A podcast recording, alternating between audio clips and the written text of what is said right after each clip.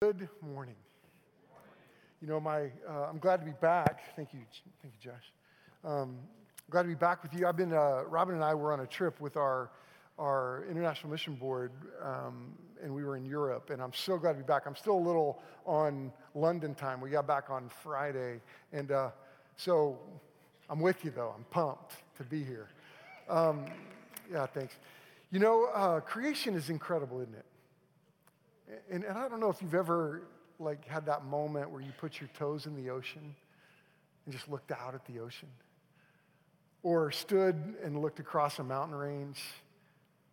Or even like, you got to do this if you haven't done it. If you've driven to Pawhuska and driven up that hill, and then all of a sudden the plains open up, you, you know, you look at those things and you're thinking, man, God created the world. This did not happen by accident. There's a creator. And, you know what's interesting about creation? And last Sunday, Robin and I, we were in Hungary, Budapest, Hungary, and we gathered with this. It was a meeting of Baptist leaders in Hungary, and it was so fascinating. Uh, we, we, took the Lord's Supper, and the guy leading it uh, was, in, was speaking Hungarian. It's a very difficult language and this, this guy the, was translating in our ear. And as we were taking the Lord's Supper, this uh, layman who was leading it was just an incredible man, young man. And um, we, he was uh, reciting the Apostles' Creed. And, and, um, and, he, and, there's that famous line in the Apostles' Creed that says this um, We did not make him, but he is making us. Such an insightful line in the Apostles' Creed. We didn't invent God. God invented us. God created us. And it makes, like, like when you think about the Bible and reading the Bible, like in Acts 17, Paul was hanging out with these philosophers. In, and in Acts 17, he, he said to these philosophers, For in him we live and move and have our being. Such an incredible statement from Paul. And this morning, if you have your Bibles, open to Genesis chapter 2. Genesis 2 is um, the, the book of Genesis introduces us to the creation account. And in the creation account, it, we recognize that creation is not the lesson. The, the, the point of the creation account, what it reveals is not just creation, it reveals God. It reveals this, uh, this this being that we can know. And God is um, uh, the, the, is the point of the Bible. He reveals himself. And in the creation account, you got to understand it's not creation centered, it's God centered. That in, in the creation account, we see from the very beginning a God who, who created everything, who showed us who he is. And, and, and this is an important um, concept to grasp because in our modern society, here's what we're, here's what we're seeing in front of us. We're seeing uh, this sophisticated modern society that we live in, and sometimes we're pretty arrogant. We, we kind of think we're in charge. And from the beginning of the Bible, we see that it's God who is in control of life. And I'll tell you, even us in the church, we, we tend to fall into the same trap of believing that, that we're in control of life. And God has simply revealed something different. The Bible reveals and creation reveals that there's one autonomous master. And what's interesting, who by his uncontested word, by speaking with his mouth, he all things came into existence. And it's God who ordered their design and their purpose. God set the structure, God created the boundaries. And this is so very important for us to understand in our modern world. And, and, and you know, we have the sinful nature. And we have a tendency to want to rebel against the boundaries of God, even us. But it's very important for us to understand, and I'm thankful that we have the Holy Spirit who's at work in our lives. And I'm thankful we have the Word of God that, that shapes our thinking because you know what? Even us that know Jesus, sometimes we don't think right. And I'm grateful for the Word of God because you know what the Word of God helps us do? It helps us think right. And, and you know, um, uh, today, you know what I'm asking the Lord to do? I'm asking the Lord to help us think right about family, about His revelation of family. And you know, when it comes to the concept of family, we live in a generation that is working hard to change the definitions. And I think it's very important that we allow God's word to stand. And, and, and today in our modern family, we, we can see this. We see, we see it's the, the, the world we're living in is saying, look, it's okay to have men with men and women with women. It's okay to have, you know, multiple genders and, and, and you can, and the gender list is growing. And it's okay to make your own rules. But, but you know what? This is concerning to me. And it's concerning as we look at our generation and, our, and the, the fact that we can rewrite what God has established.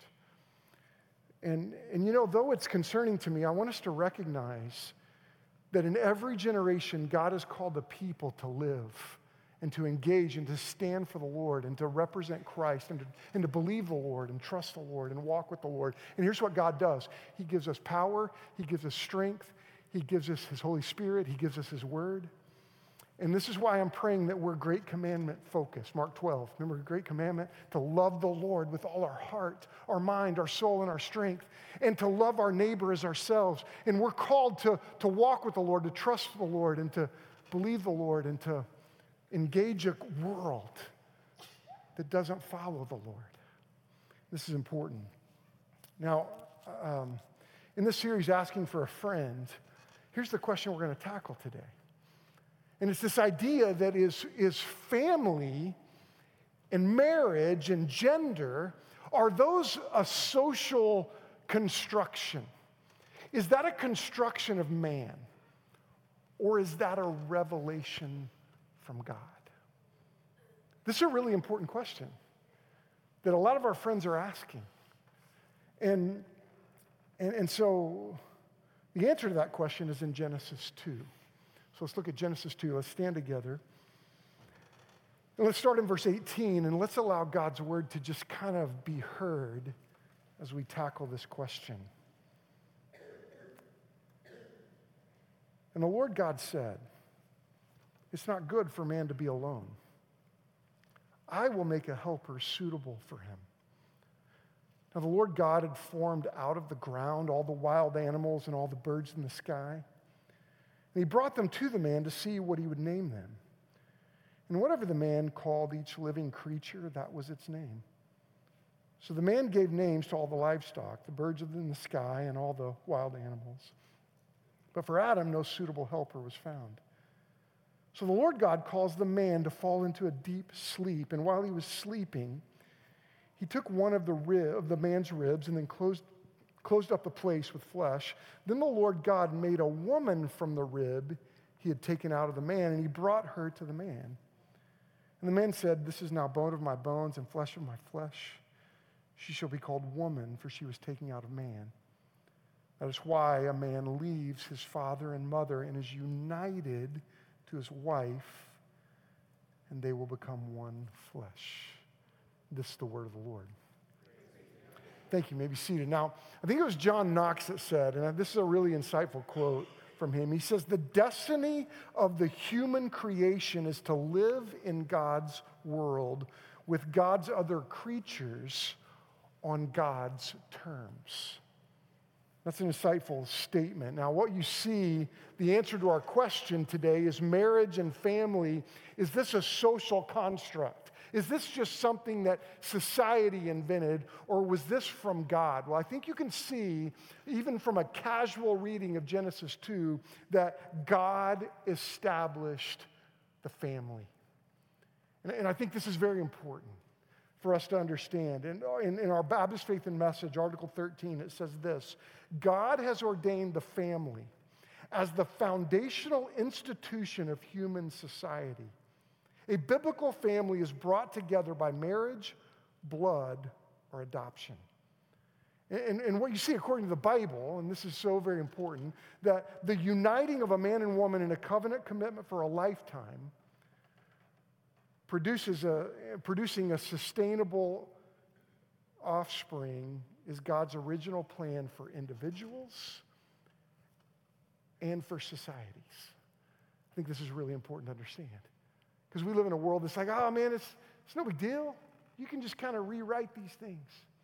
But the Bible speaks and, and, and I think that's interesting is, is uh, and sociology is interesting to me. And, as you, and you see some sociological traction here of, of people saying, let's change the definition of family. Let, let's renegotiate and restructure things. Now, if, if, society, if, if family and marriage is a societal construct, it makes sense to go, well, let's just make it adapt to society. And that's what we're seeing over and over again. That's the messages that's coming to us. Let's just adapt to society. But the problem with that is that God has revealed what his plan is through his word. And we're, we're a people, and I want you to understand one of the values of our church, and, and we say this all the time. We, we allow scripture to shape our thinking. And I would challenge us and our families to, to allow the Bible to shape the way we think. If we just, if I'm left to my own thinking, I often don't think right. And, and what the Holy Spirit does is he, he comes into us, He lives inside of us, and it's God using His Word to help us think right. And, and you know, when you look at the Bible, it, it points to a family that consists of a mother, a father, and their children. And this is a reflection of God's glory. And, and their structure not only is best, that structure is not only best for you individually, that is best for us as a society. I think it's really interesting on our trip to, to, to Hungary. Um, I'm, I'm, I'm the chairman of Europe for the IMB, and so we were meeting with all the leaders of Europe. And and, and you know what I was struck by? I was struck by the lostness in Europe. Do you realize that the gospel came to us from Europe? And now the gospel needs to be shared in Europe. And I think of you guys in Germany and then the theology that, that came from Germany. And, and, uh, and, and I think about how, how now these places stand in need of people to go and share the gospel in Europe. And hey, if you're called to that, you got to ask the Lord. If you're called to that, I can help you. We can help you get to Europe. And, and, and I, I, sure hope you take us up on it because let me tell you something. Our world is, is plagued by lostness. And you know what's interesting about Europe? That's where we are too. Look, you realize that the majority of people around us aren't believers in Christ. They don't follow Jesus. This is why we build a church here. This is why we've got to be faithful to build a great church here. That we are sending out people to Owasso and Tulsa and, and Oklahoma and the United States and all over the world. And this is why I am passionate about being your pastor and building a church that is focused on the Word of God. Because lostness is the world's greatest problem. I really believe that. And, it's, uh, and God calls us to be a part of His, of his work in the world. And the lostness in Europe is, is, was, it reminded me of the lostness here. And I'll tell you, I, am burdened for this. And I want to do something about this. When I was 19, I was in Hungary. I was on a bridge in Budapest, Hungary, and, and I saw a scene of lostness. And I'm not going to go into the story because I don't have time, but, but, but in Hungary at the age of 19, I saw lostness. And I said to the Lord, Lord, I'm going to do something about that. I'm going to follow you and we're going to do something about that. And I'll tell you what, I'm still in the middle of that pursuit. But you know what else? When I, I noticed in Hungary was very interesting. Um, hung, Hungary is like many places in Europe, they're struggling as a society. Do you know that in Hungary, a woman, if a woman has three children, they are so, they're trying to incentivize people in Hungary to have children. And if, if you have three children in Hungary, you don't have to pay taxes for the rest of your life. It's interesting. Um, Hungary has dis- dis- discovered that as a society, we need, we need families. And you know what? The, the struggle, and let's think about this. If a man and a man can't produce kids, a woman and a woman can't produce kids. So you see, just that, that's a little example. As a, at a societal level, God's plan for family is the best plan. Let's recognize this. And, and you know, regarding family, I want, I want to challenge us to allow God's word to shape our thinking. In Genesis 2.24, look at this passage. This is why, that is why a man leaves his father and mother and is united to his wife, and they become one flesh. We see from the scripture that one man and one woman for a lifetime is God's plan. And I don't want us to miss this that, that one man and one woman for a lifetime is God's plan. Jesus, when he was walking around with skin on, you see this over and over again. Anytime you see something mentioned in the Bible multiple times, you really should pay attention. I mean, even if it's mentioned once, you should pay attention, right? It's the Bible. But, but if it's mentioned multiple times, it's like God's going, I really want you to get this, folks. Jesus, when he had skin on and was walking around in Mark chapter 10, he says, But at the beginning of creation, look at this, God made them male and female. Well, let's just stop right there and recognize that our societal adaptation of multiple genders is just not a biblical stance. And it says God made them male and female. And then he says, Jesus said, For this reason, a man shall leave his father and mother and be united to his wife. So they are no longer two, but one. Then Jesus says, Therefore, notice this, what God has joined together, man should not separate. Now, Jesus, in this context, in, in, in this passage in Mark 12, Mark 10, he's, he's talking about divorce. And, and we see from a biblical revelation that, that one man and one woman for a lifetime is God's plan. And this is the marriage relationship. In Hebrews 13 4, it says this marriage should be honored by all, and the marriage bed kept pure, for God will judge the adulterer and all the sexually immoral. You see this over and over again. Now, now it's popular today to play family but not be married. This is normal. This is un, it's unusual for younger people to get married nowadays. Let's live together for a while. Let's test the waters. And, and I just want to say, I'm not trying to, if you're here today and you're living together, I want to challenge you. Let us help you get married. Look, the, the, that's not God's plan for you. The Bible's clear on this, that God's plan is this covenant relationship. And 28 years ago, I stood before a bunch of people in Oklahoma City, and Brad Ayler and Keith Davis were some of my groomsmen. And I, I stood and I made a covenant with this lady right here on the front row. And, and I said to her, I promise you before God and these witnesses to love you, to honor you, to keep you. I'm going to forsake all others um, as long as I live. I said that to her. But I didn't just make that promise to her, I made a covenant to God. And this is so important. This is why I want to challenge you to do the work of building a marriage. Work out your marriage. Don't just play, play family. Build a marriage. And you know, a lost world, a world that doesn't believe Jesus, they even get this. Years ago, we were on a cruise ship, and I know most people don't make the greatest decisions on cruise ships if you've ever been on one. Like, like the guy uh, that I met uh, on the cruise ship that was wearing a Speedo next to me, I really got to know him over that 30 minutes that we were there. And I was thankful for the people in my life that said, hey, Chris, a Speedo is not, should not be your swimsuit of choice. Okay, don't do that. And so, so that wasn't a good decision. But, but, but you know, on this cruise ship, I'll never forget this moment that we had. We, we were in that meeting where they, if you've ever been, they, they give you all the rules of the ship. And the MC was kind of saying, hey, uh, uh, he was kind of working the crowd. He says, yeah, who's been married the shortest amount of time? And there was a little couple that had been married just a few hours. And they said, oh, we've been married for like 13 hours. And the whole crowd goes, oh, so sweet, the little lovebirds. And then he says, well, who's been married the longest? And there was a, there was a couple near the front that had been married for 67 years. And they stood up and they held hands. The entire crowd stood up and gave them a standing ovation. Because every one of them, even a lost world, looks at marriage and goes, yeah, that's, that's right. Folks, God's plan is the best plan. And, and, and I just pray that, that we allow God's word to shape our thinking.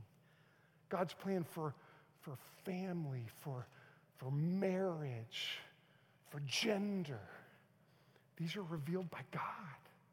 This is not a creation of man, and the Bible's clear on this. Now, you know, when I think about God's plan for marriage, let, let's allow God's word to just stand. Now, speaking of marriage, I also want to say this that, that let's not miss the, the important relationship of marriage. You know, sometimes we get this wrong in the church.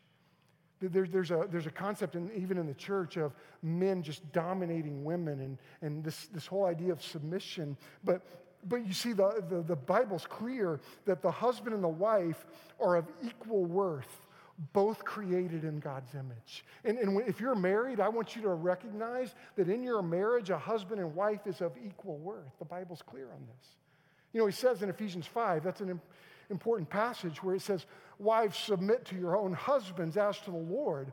For husband is the head of the wife, as Christ is the head of the church, and gave himself up for her. So, so there is an idea that we, we submit to one another. A wife is, is in, as she walks with her husband, is to, is to be submissive to her husband. But you see the concept of, of mutual submission in Ephesians 5 that we are to submit to one another because it goes on and says the most fascinating command that I'm still trying to wrap my head around as, as the husband of this lady, where he says to me, Husbands, you are to love your wife like Christ loved the church and gave himself up for her. I'm still trying to wrap my head around, around that right there. If you're married men, you are called to love your wife like Christ loved the church. Just take some time and wrap your head around that. Wrap your heart around that. And I'll tell you, if you loved your wife like Christ loved the church, let me tell you something your wife wouldn't struggle submitting to you or to me. See, God's plan is the best plan. And this is why I pray we are a people that don't just blindly follow our society, but we allow God's word to stand. And I, can I tell you, we must do this as a, as a church. We must do this as a believer. I must do this as a pastor. Let me tell you something. I must do this as a, as a husband, as a father, and now as a grandfather. Look, we've got to allow God's word to stand. And let me tell you, this is a, these are some difficult questions that our friends are asking, and we cannot escape them. And if we do try to escape them, we are, we're not honoring the Lord. Because 1 Peter 3 says, oh, we've got to be ready to give an answer to everyone who asks you for, and to give a reason for the hope that we have. But we've got to do it with gentleness and respect. And folks, we, we got some work to do as followers of Christ. And I'll tell you, I've been excited about this series, but I've also been nervous about this series because these are hard discussions to have. But if we're not having them in the church, boy, we're missing the boat. And we can't miss the boat.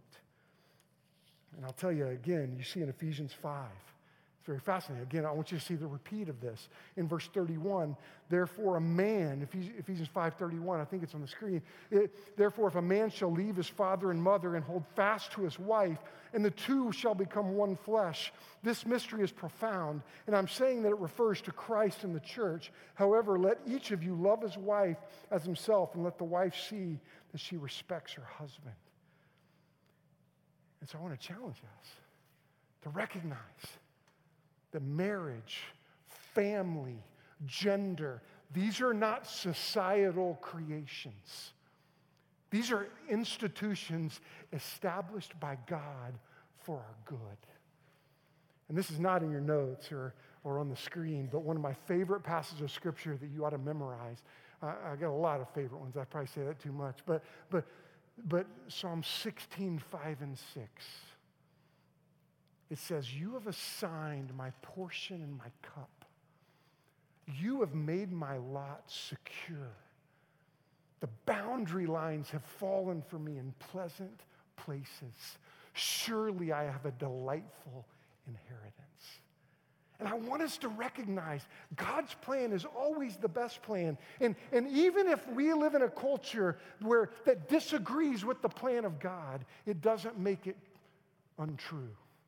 Even if I struggle with the revelation of God, it doesn't make it untrue. And I pray that we recognize God's wisdom above our wisdom. You know what my prayer is? Like, like today is, is uh, at 4, 4.30 today. Uh, is family dedication, 4.30, right?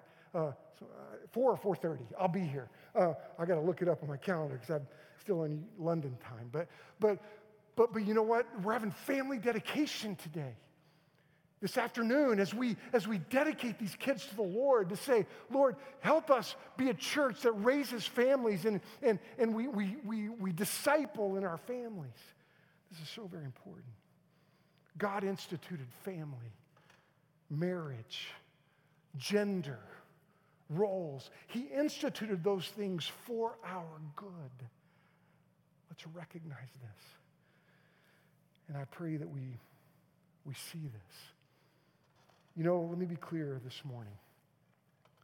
We all are feeling the pressure to update our thinking and get in line with our modern society. Let me just be clear. God's word has spoken to these things. And when I look at the relevance of Scripture, I'm, I'm, amazed at how relevant. I mean, people that, that I rub shoulders with that say, oh, the Bible's just not relevant today. I want, I, am trying to be respectful to go, but, but I'm trying to say, are, are, you kidding me? Have you read it? Because when I read the Bible, I, I, it's unbelievably relevant. And this is why I pray we as a body come to know what it says. And we submit to what God has said. And, and I, I, I feel this responsibility. Now, I realize today there's that one of the reasons that people want to adjust the definition of family is because their family dynamic comes with a lot of pain. And some of you are like, man, Chris, you don't know my family. I've been hurt in my family. And, and I, I, I, I get that. But, but I also want us to recognize that if you trace the hurt in your family, in your own life, the hurt that you will trace, you will find that all of those hurts will trace back to a moment where we didn't, where, where whoever in that situation wasn't living according to the Word of God wasn't following the plan of God, you will trace all that back to, to some error, some misstep, some flaw. And you know what? Here's the thing John 10 10 says, Jesus said, The thief comes but to steal, to kill, destroy. But Jesus says, I've come that you might have life and have it to the full. See, God's plan for you is the best plan. God's revealed word reveals the, the best plan for you as an individual, but let me tell you this it's also the best plan for our society and our culture. And this is why, as followers of Christ, we are to, to live in this place and to engage this world. And this is why I pray as a church, we inject ourselves into the, the world around us, that, that we inject ourselves into our culture. And, and I'm seeing um, how our church is doing this because I look at our, our, our school system and we have teachers that are in our school system serving faithfully honoring the Lord as they teach. I'm watching our, our businessmen engage the Chamber of Commerce and, and, and build businesses in our culture, in our, in our city that are honest, that are, that are bringing good to our culture. I watched, I watched just a couple of weeks ago as, as we had the Mission Golf Tournament, how our church is, is injected ourselves into this community to bring help and good to those around us. And this is what we should do. I was so very proud of Chad on on October 11th because Chad Balthrop, who's preaching in Tulsa right now, was given a citywide award by the Chamber of Commerce in Owasso as a man of character. And, and Chad has been faithful to inject himself and our church into the city government. And this is our calling. This is why we can't build a wall around our church and say to a lost world, we don't want you here. No, this is why we pray, look, these chairs need to be filled. This is why we do things like broadcast online. This is why we take care of this place. This is why we as a church are not going to go into debt. And we are going to learn to save and, and pay for things in advance. And I'll tell you, this is why we steward our properties. And, and today, we have a campus development team that is going to get together and, and talk about how to steward every resource that we have. And this is why we come together to build a church in this place that makes a difference for the kingdom of God. Now, it's probably good that you're not sitting on the front row today because I'm spitting and preaching like, like all I got today. But I've been thinking a lot on an airplane. and I haven't slept very much, so just embrace the moment. But can I give you a mission challenge today? The mission challenge is this if you are married, I want to challenge you to do something selfless for your spouse today. I mean, completely selfless.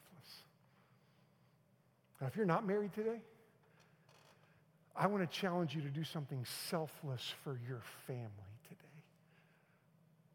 Get creative.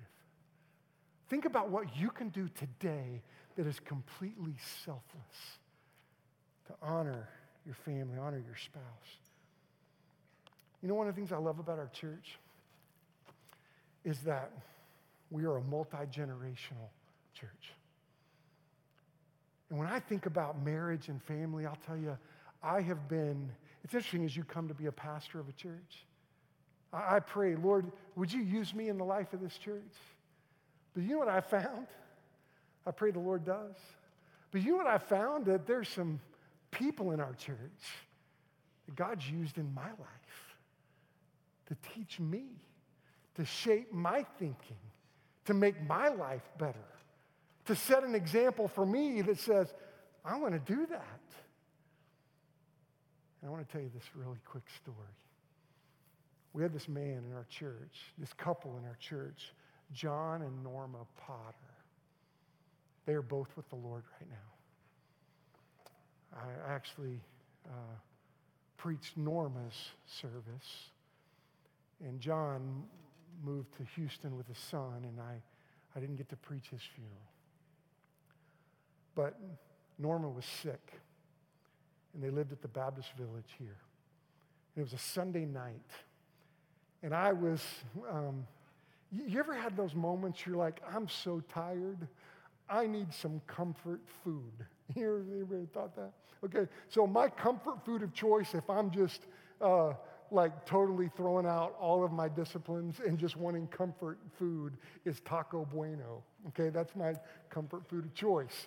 Don't judge me. It's a sinful problem. I'm sorry. But I, I was so tired. I went by Taco Bueno. And I sat on my couch and I flipped on some mindless television show. And I go, and right then my phone rang. And it was John. He was crying. John and Norma had been married for 71 years. Wrap your head around that for a second. John's crying, and he says, Chris, I don't know what to do. Can you come? I was like, Yeah, I can. So I left my Taco Bueno. I got in my car. I drove to Baptist Village. I walked in the door. And Norma, Norma, Norma was dying. And, um, and John is standing there crying. He said, Chris, uh, she keeps saying it's over. There's nothing left to be done. She kept saying that. Her eyes were closed. She's in bed, and I, hospice has already been called. And, and John looked at me and says, Chris, why is she saying that? And I'm thinking to myself, I don't know. I don't know. But I, am a pastor. I have to say something. I don't know doesn't cut it, right? When you're a pastor. So I said, John, maybe she's just ready to go be with the Lord. And we're thinking, both of us are thinking, she's not with us. And all of a sudden, Norma says, That's right, preacher. And, and we both like look down. And she goes, and, and have you ever been in a moment with somebody you're like, I'm not sure I should be here because this is too precious and too sweet and too intimate to have a spectator. She goes, That's right, preacher. And she, and I'm standing between John and her. And she says, John, we've had a good life. It's been good. And I just want you to know there's nothing left to be done. And I, I stepped out of the way, and John moved right there, and I'm standing there, and I'm crying. You know, I'm, I'm in this moment. She said, John, we've had a good life. And then the next day, she died. And I'm standing there thinking, that's what I want to say at the end of my marriage. I want to look at Robin and go, honey, there's nothing left to be done. That's what I want to say as a pastor. There's nothing left to be done. Isn't that what you want to say to the Lord? When you meet the Lord, Lord, there's nothing left to be done. Oh, I pray that we embrace God's plan. Let's embrace God's plan. Let's let God's word stand as the authority in our lives. And I'll tell you, we've got to be gracious with a world that we live in. Let's be gracious. So, how do you give an invitation after this message? I don't know. But I'm going to make something up right now. Look, if you're married today, do something selfless for your spouse today. Recommit to building a good marriage. You may say, Chris, we have problems. Hey, you know what? That's called normal. When I look at the problems Robin and I have had to work through, that, those, those wor- that work became the glue that has caused me to love her more than I've ever loved her before. Work, work through your problems. You don't think John and Norma Potter in 71 years had to work through a couple of things? Yeah, they did. Work through, work through it. And you know what? You're not alone. Let us help you. There's resources here in the church to help you. Work, let's, let us help you. Work through them. You know, if you're, um, if you're in a family, work through it with your family. Learn to forgive in your family. It's in my family that I have the greatest opportunity to learn to forgive, learn about the grace of God. You know, the Bible says something very interesting. Jesus says, if you're offering your gift at the altar and you recognize that you have something against your brother, you're to leave your gift. You're to stop talking to God and go work things out with your family, with some, maybe a brother in Christ. Maybe the invitation for you today is to just get things right this way. If you're listening on the podcast, uh, horizontal. then get right vertically to the Lord. Let's allow God's word to just stand and shape our thinking. And as a mom and a dad, as you raise kids, let's allow God's word to shape the decisions we make, the opinions we hold. Let's allow God's word to stand. Because that's going to bring the greatest good in your family. It's going to bring the greatest good to our city, our state, our nation, and our world. Would you stand where you are? Lord Jesus, we We confess to you the challenge of living in a culture with changing definitions. But I thank you, Lord, how you are a foundation. You're, you're, and your, your word calls it the rock. So, would you help us answer the, our friends that think differently than us? Would you help us answer those in our lives that may not hold to the biblical view that we hold? And would you help us be gracious, but also be strong? Would you help us not to follow the winds of the crowd? Would you allow, Father, would you help us to, to, to, to joyfully submit to your voice, to your word? I thank you, Lord, how you confronted me in my sin. And you changed me. And you forgave me. Would you move us, Lord Jesus? And it's in your name we pray.